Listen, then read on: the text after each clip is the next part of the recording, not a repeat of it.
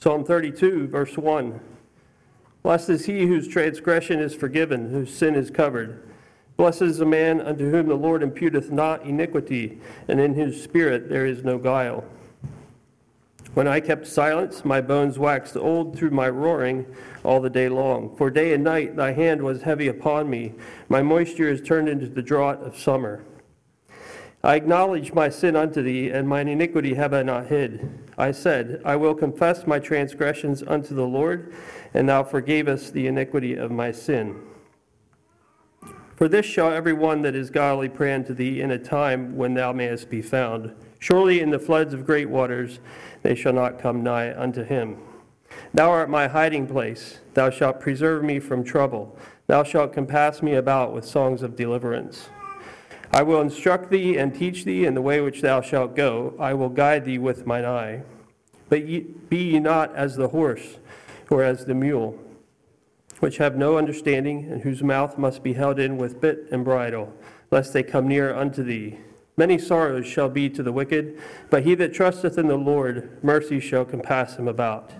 Be glad in the Lord, and rejoice, ye righteous, and shout for joy, all ye that are upright in heart. You may be seated.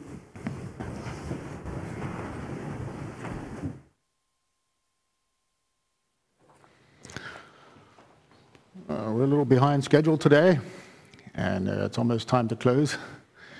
So I think I'm just going to clarify right up front, for my sake as much as for yours. I think I'm going to go a little overtime today. Uh, we'll target about 11:30.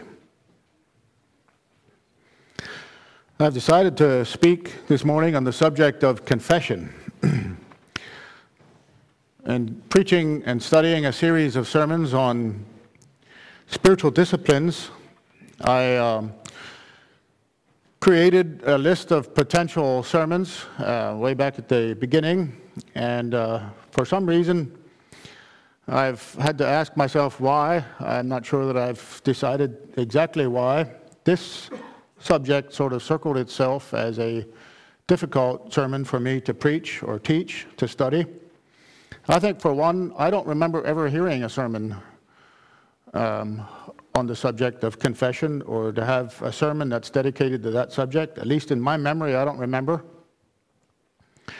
And I think, second and most outstandingly, the reason this sermon uh, is convicting to me is because of the, how much I need it and how much I need to understand and better understand this spiritual discipline. The original temptation in the Garden of Eden included the idea of being like God or independent. And we have this baked in desire to decide for ourselves on things like our actions and how those actions should be handled and how it whether or not it is or it could be hurtful to other people. We have this desire to be independent from, um, from that pressure or that tension, and to be like God, who does not have any of those pressures, who does not have any of those tensions. God decides, God knows, and we don't. And that, I think, is at least partly why it becomes a challenge for us, and why, for us as human beings, confession is something that is hard or difficult. We see it as threatening. A spiritual discipline, I remind you, is something that we do that teaches us something about ourselves and teaches us about God. It's a training of the soul. Several examples throughout the Bible. Uh, in the Old and New Testament, we see examples of confession. And there's um, a few illustrations of people who confessed for others. For example, the priests, Nehemiah, Ezra, Daniel, Job, and others. Especially in the Old Testament, you would see examples of illustrations and stories of people who confessed for others. And that is an interesting and a, a fascinating subject of itself that we're not necessarily going to cover this morning. There are also various illustrations and stories throughout the Bible in the Old and New Testament of individuals who confessed their shortcomings, their sins. The prodigal son, David, the tax collector, and Peter, and more. This teaching and practice of, of uh,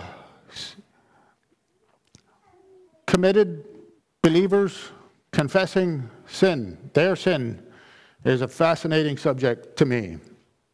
I've compiled just a few illustrations of that in Mark chapter 1, Matthew chapter 3, Acts 19, 1 John 1 verse 9, and James 5 16 uh, as an illustration of numerous and various other passages that teach on this same thing.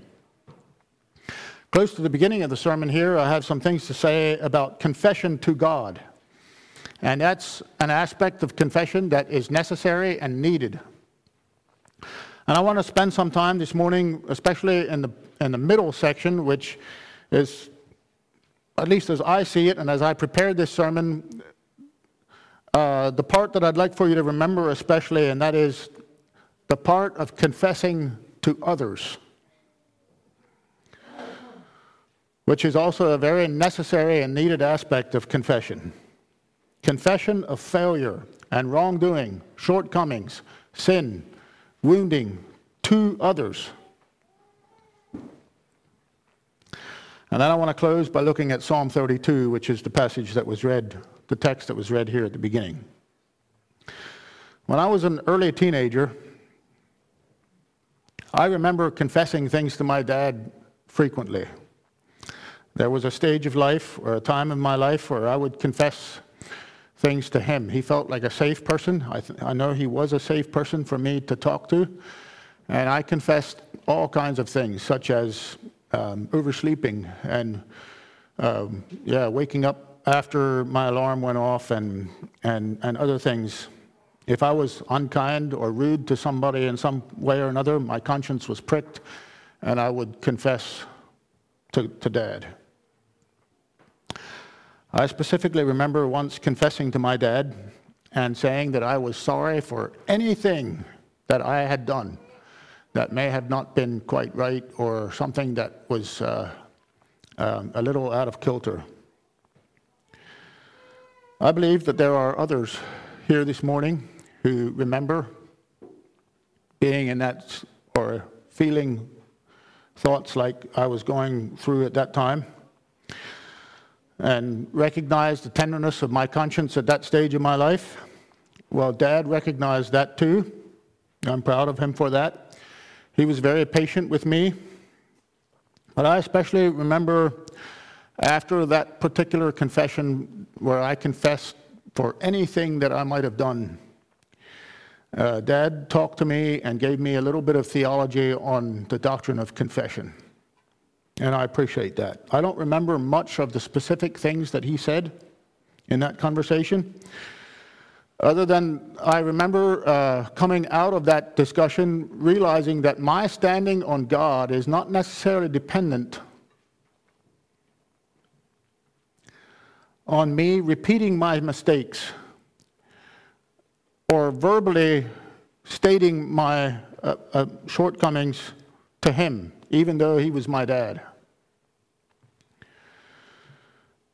And I think it's a trap and a snare that we can fall into in this, in this subject. And I simply use my own personal example as, as an illustration of that. What does a healthy practice of confession look like?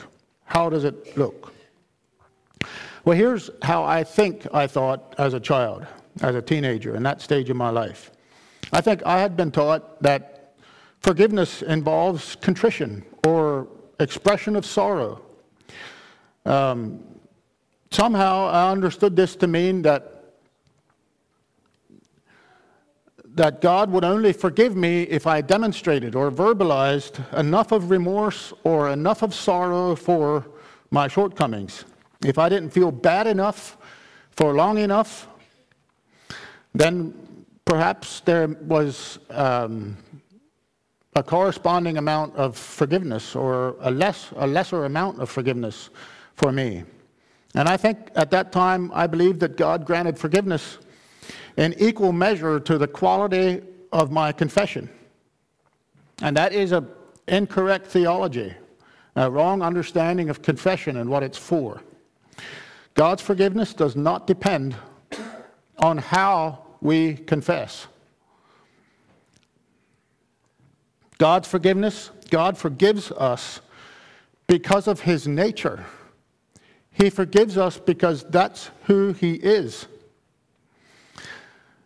It is God's nature to forgive us. Not because we enter some rare, forgivable state after some impressive confession time, session.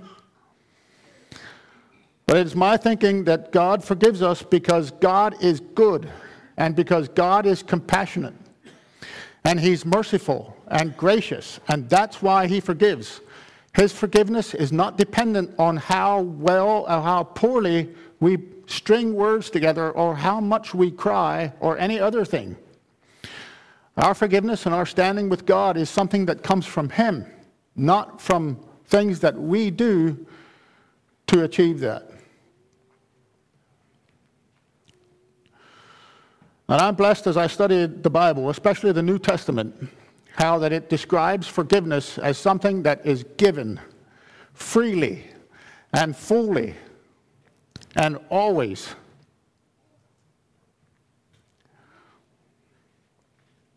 That's forgiveness from God, of course. We're not so faithful, even though we should be. And when we don't feel or sense God's forgiveness, it isn't that God is withholding forgiveness because we don't feel it. It is more likely, usually, the reason we don't feel forgiven is because we have things or understandings about forgiveness that prevent us from experiencing that forgiveness. God's forgiveness is described in the Bible as a river that flows out. And in order for us to experience that forgiveness, we need to step into that river and experience that cleansing. That river is already flowing. All we need to do is step into it. And I believe that the discipline, the action of confession, whether it's to God or to others, and I want to especially say maybe to others as much, if not more, is an action that brings cleansing and healing to us. And I'd like to especially highlight that maybe closer to the end of the sermon. Confession means the word confession in our English word confession implies and gives the connotation of agreement. So when you are called to, let's say you commit a, a, crime or you have a traffic violation or something like that, your confession to that is agreeing with the charges. And so when you think of it in that way, a confession is, is sort of an agreement. It is, it is not so much for God's benefit. Confession is not so much for God's benefit, it is more for us. Confession is for our benefit. We get something out of it. And acknowledging and taking responsibility for my failures allows me and puts me in a position where I can experience and, and conscientiously enter that state of, of forgiveness and freedom from God and with God and move forward without those crushing shackles of shame and guilt that want to press in on us. Those are things that come from Satan, not from God. And I've learned that confession is, again, is not about convincing God to forgive me. But it's more about letting God shine a light on us, on our path, and on our heart, and on our direction. In fact, I am quite convinced as I studied this that confession is not so much about the past as it is about my present and my future. When I confess, whether it's to God or to others, I am demonstrating an openness and a desire in my heart for the next step of faith, for a, a, higher level of understanding about what He wants for me and what He is intending for my life. Not only for the past, but for the present and the future. I'd like to especially leave that with you as we go through the rest of the sermon. It focuses more on my present and on my future, not so much, even more than it does on my past. Confession, I believe, is a conscious reconnection with God. It inspires me, it motivates me to set my standards higher. It's like a line in the sand that I draw. When I confess, it establishes a fight line. It stirs up a desire for me to, to create better and more healthy boundaries in whatever area of life that, I, that I'm dealing with. So now we're going to move into the three themes for this sermon. And I'm going to go kind of fast, like I said. And so we'll transition from these, maybe not even completely noticeable. Themes for the practice of confession. Themes for this sermon that I want to leave with you today. Number one, to take responsibility for our actions, our attitudes, and our words. Secondly, to be set free from the shame the unworthiness and the tension that accumulates when we, and I want to emphasize that word, when we make foolish, selfish, or harmful choices. Thirdly, to open our lives to the healing presence of God and invite God's transformative power into our acknowledged areas or our stated, or the, the things that we verbalize as imperfections, struggles, and weaknesses.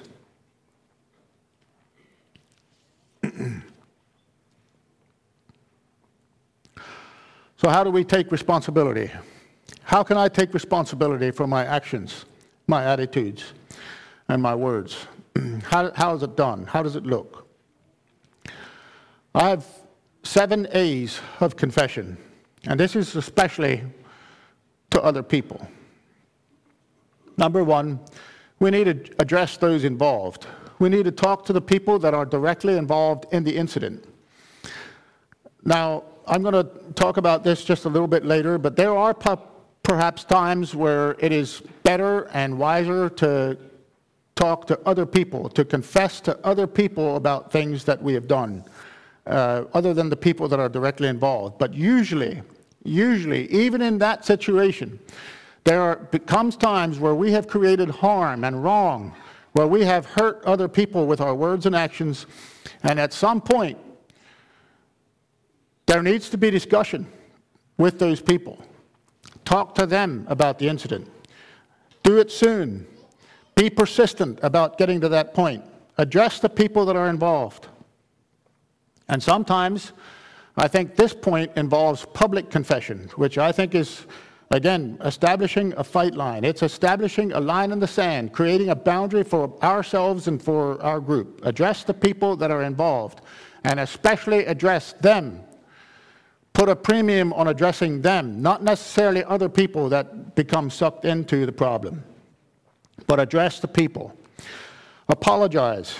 Express sorrow for what you did.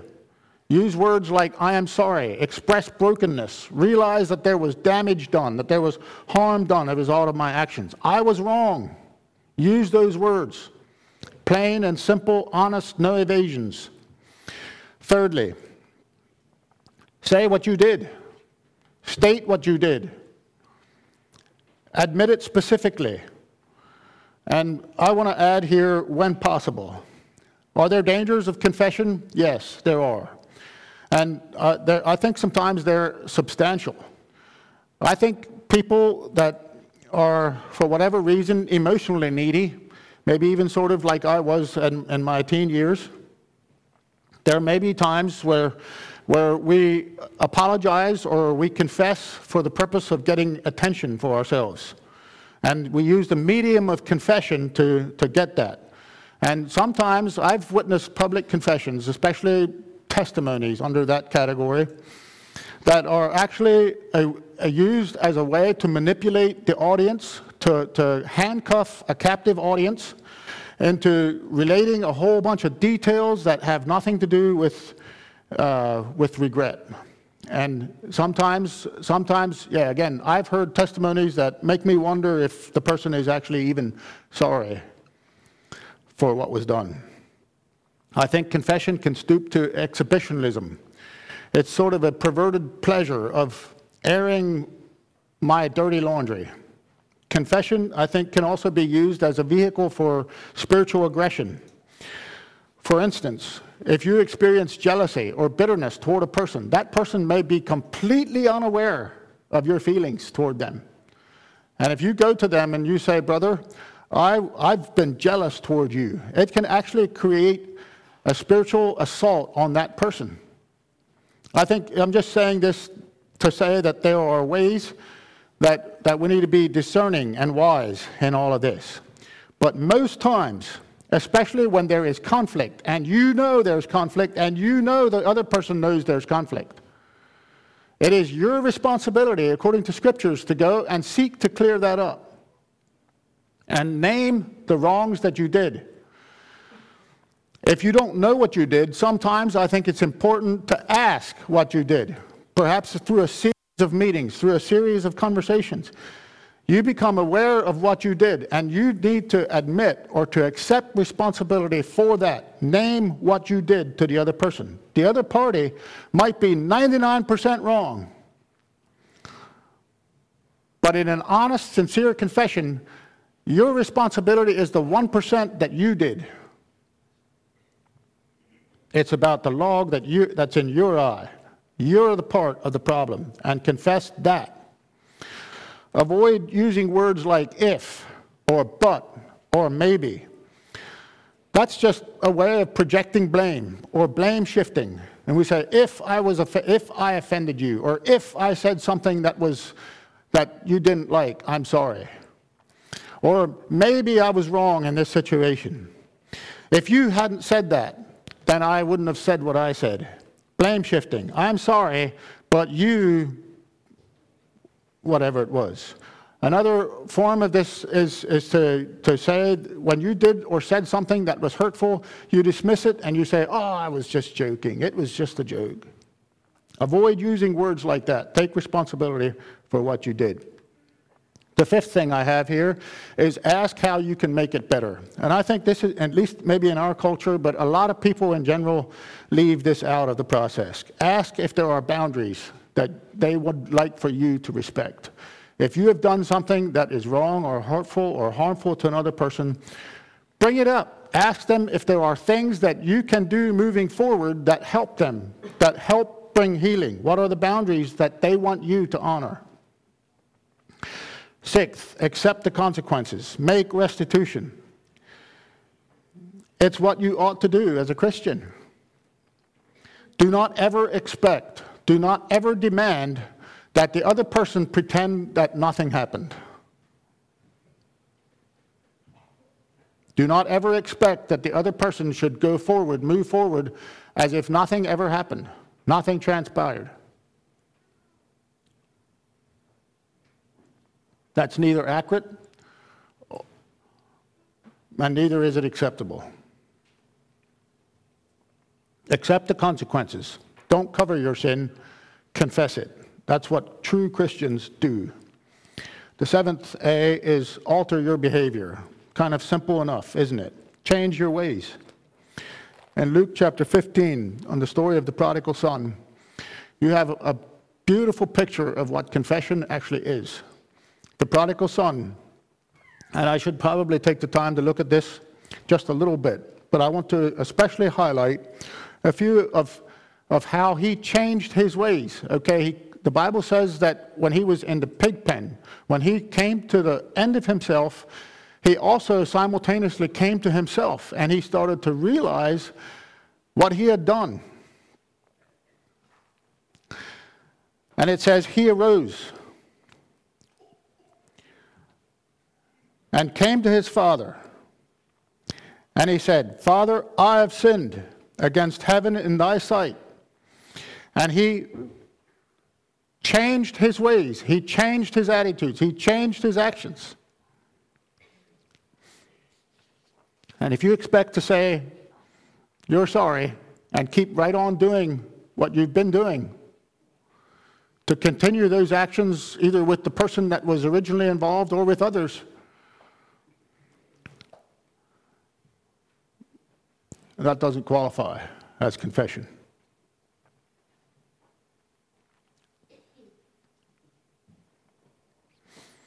Being unwilling to engage in confession is sort of like setting out in the sun for a while, for too long. The sun feels great for a while, but if you exceed that, you're going, it's something that's going to be detrimental to your health. You're going to feel it, both in the short and long term.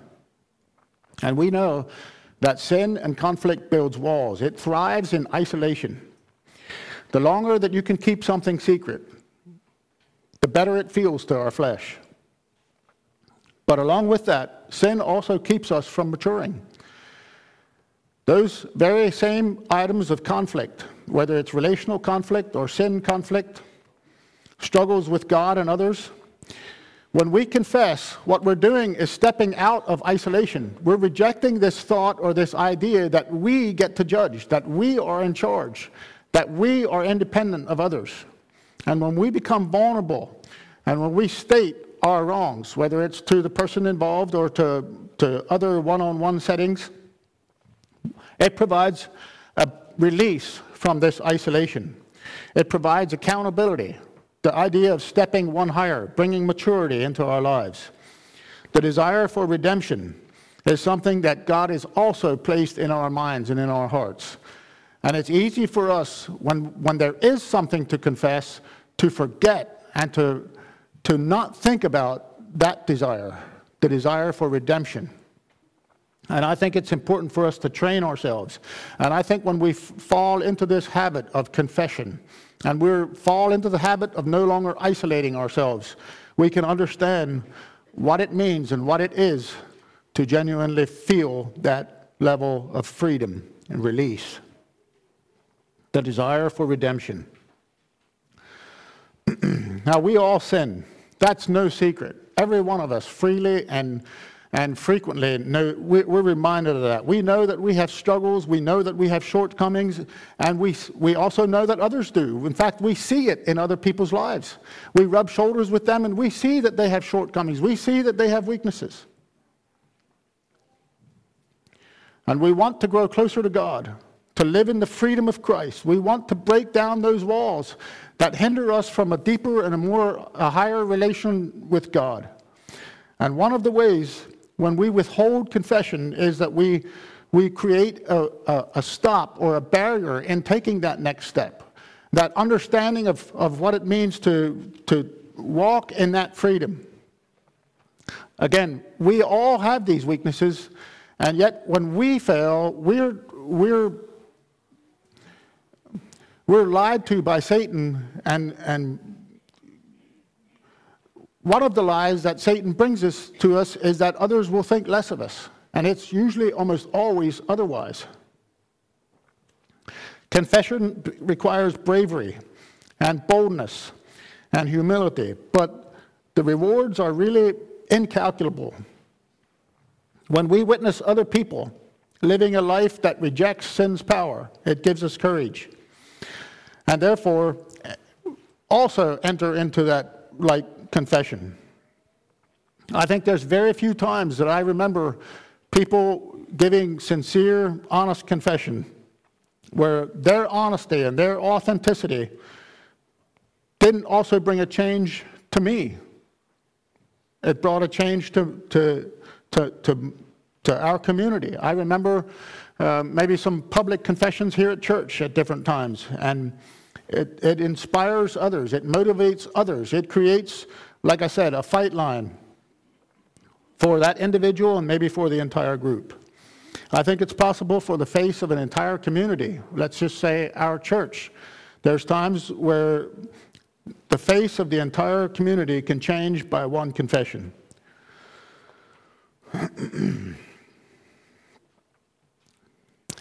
I want to talk just briefly about what confession does for us, will do for us. How can I be set free from the shame, the unworthiness, the tension that accumulates when we make foolish and selfish and harmful choices? I think I've already talked about that. How can I open my life to the healing presence of God and invite that power into my areas of weakness and, and struggle in my life? Proverbs 28, verse 13 says, He that covereth his sins shall not prosper, but whosoever confesseth and forsaketh them shall have mercy. I thought I had another slide here. There's three areas of healing that I think especially are part of confession. And they're sort of basic and sort of things that I have already implied or said. First of all, confession is the pathway to forgiveness and cleansing. The Bible says in verse 1 John 1 9, if we confess our sins, God is faithful and just to forgive us our sins and to cleanse us from all unrighteousness. And I think that's specifically talking about confession to God, but the same applies to others.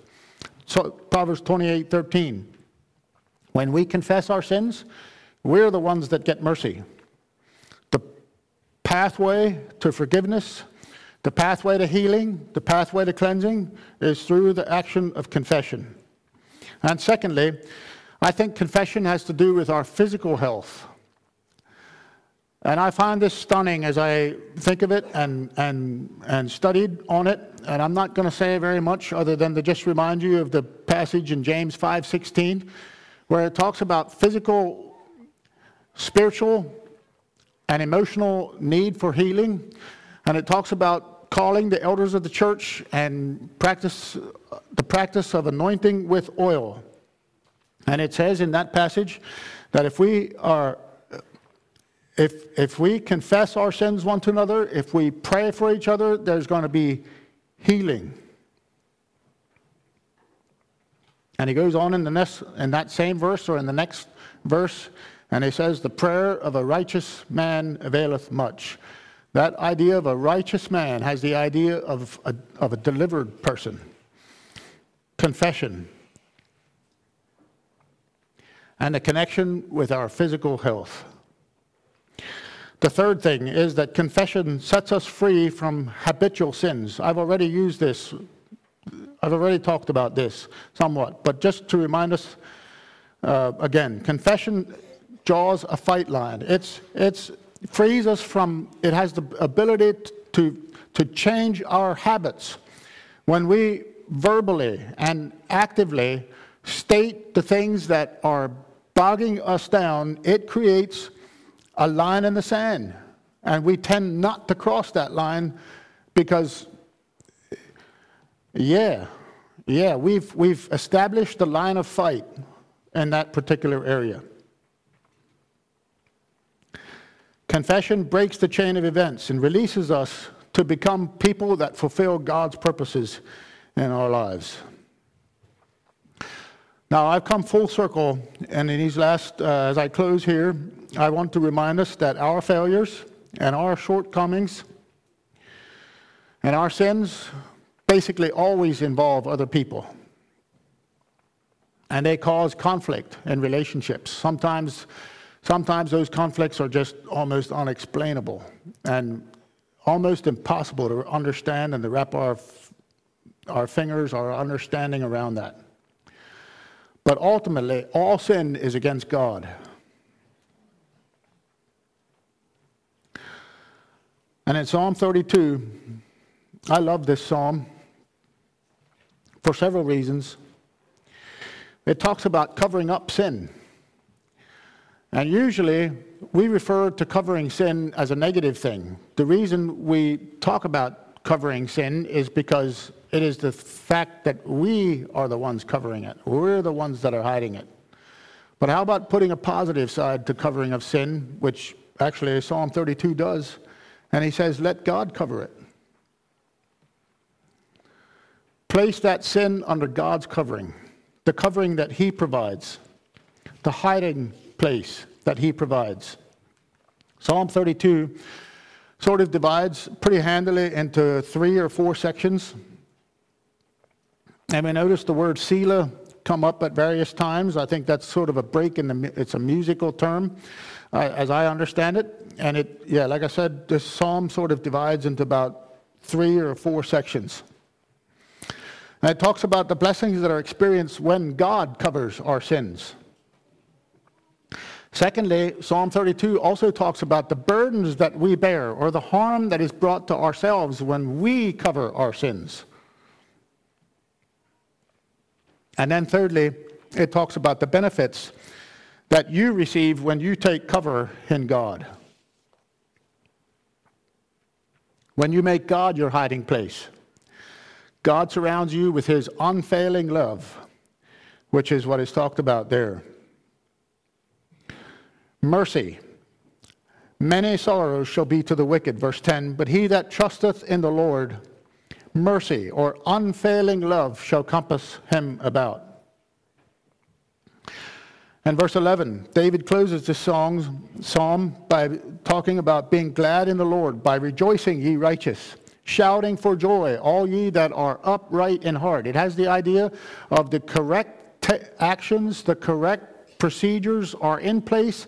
There's free freedom, there's clarity, there's transparency, there's vulnerability.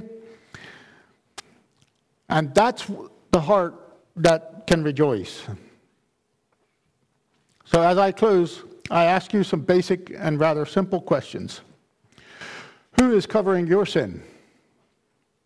Are you covering your sin or trying to cover it?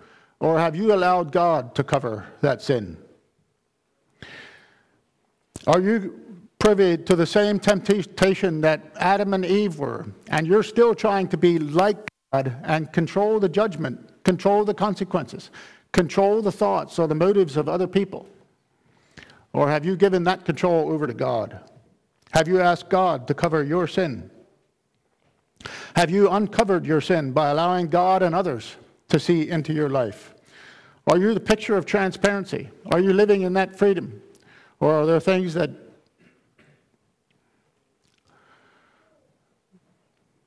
you're trying to hide? Forgiveness of sins is found in Jesus Christ alone. Take cover in Him. Trust in Jesus.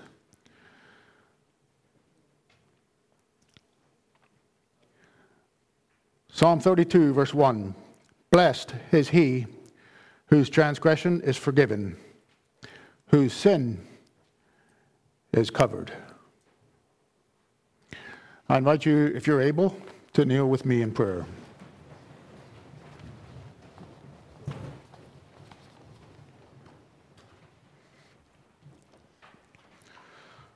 Lord our Father, we come to you in Jesus' name. We come to you in realization of our need and our need for grace and our need for wisdom and guidance.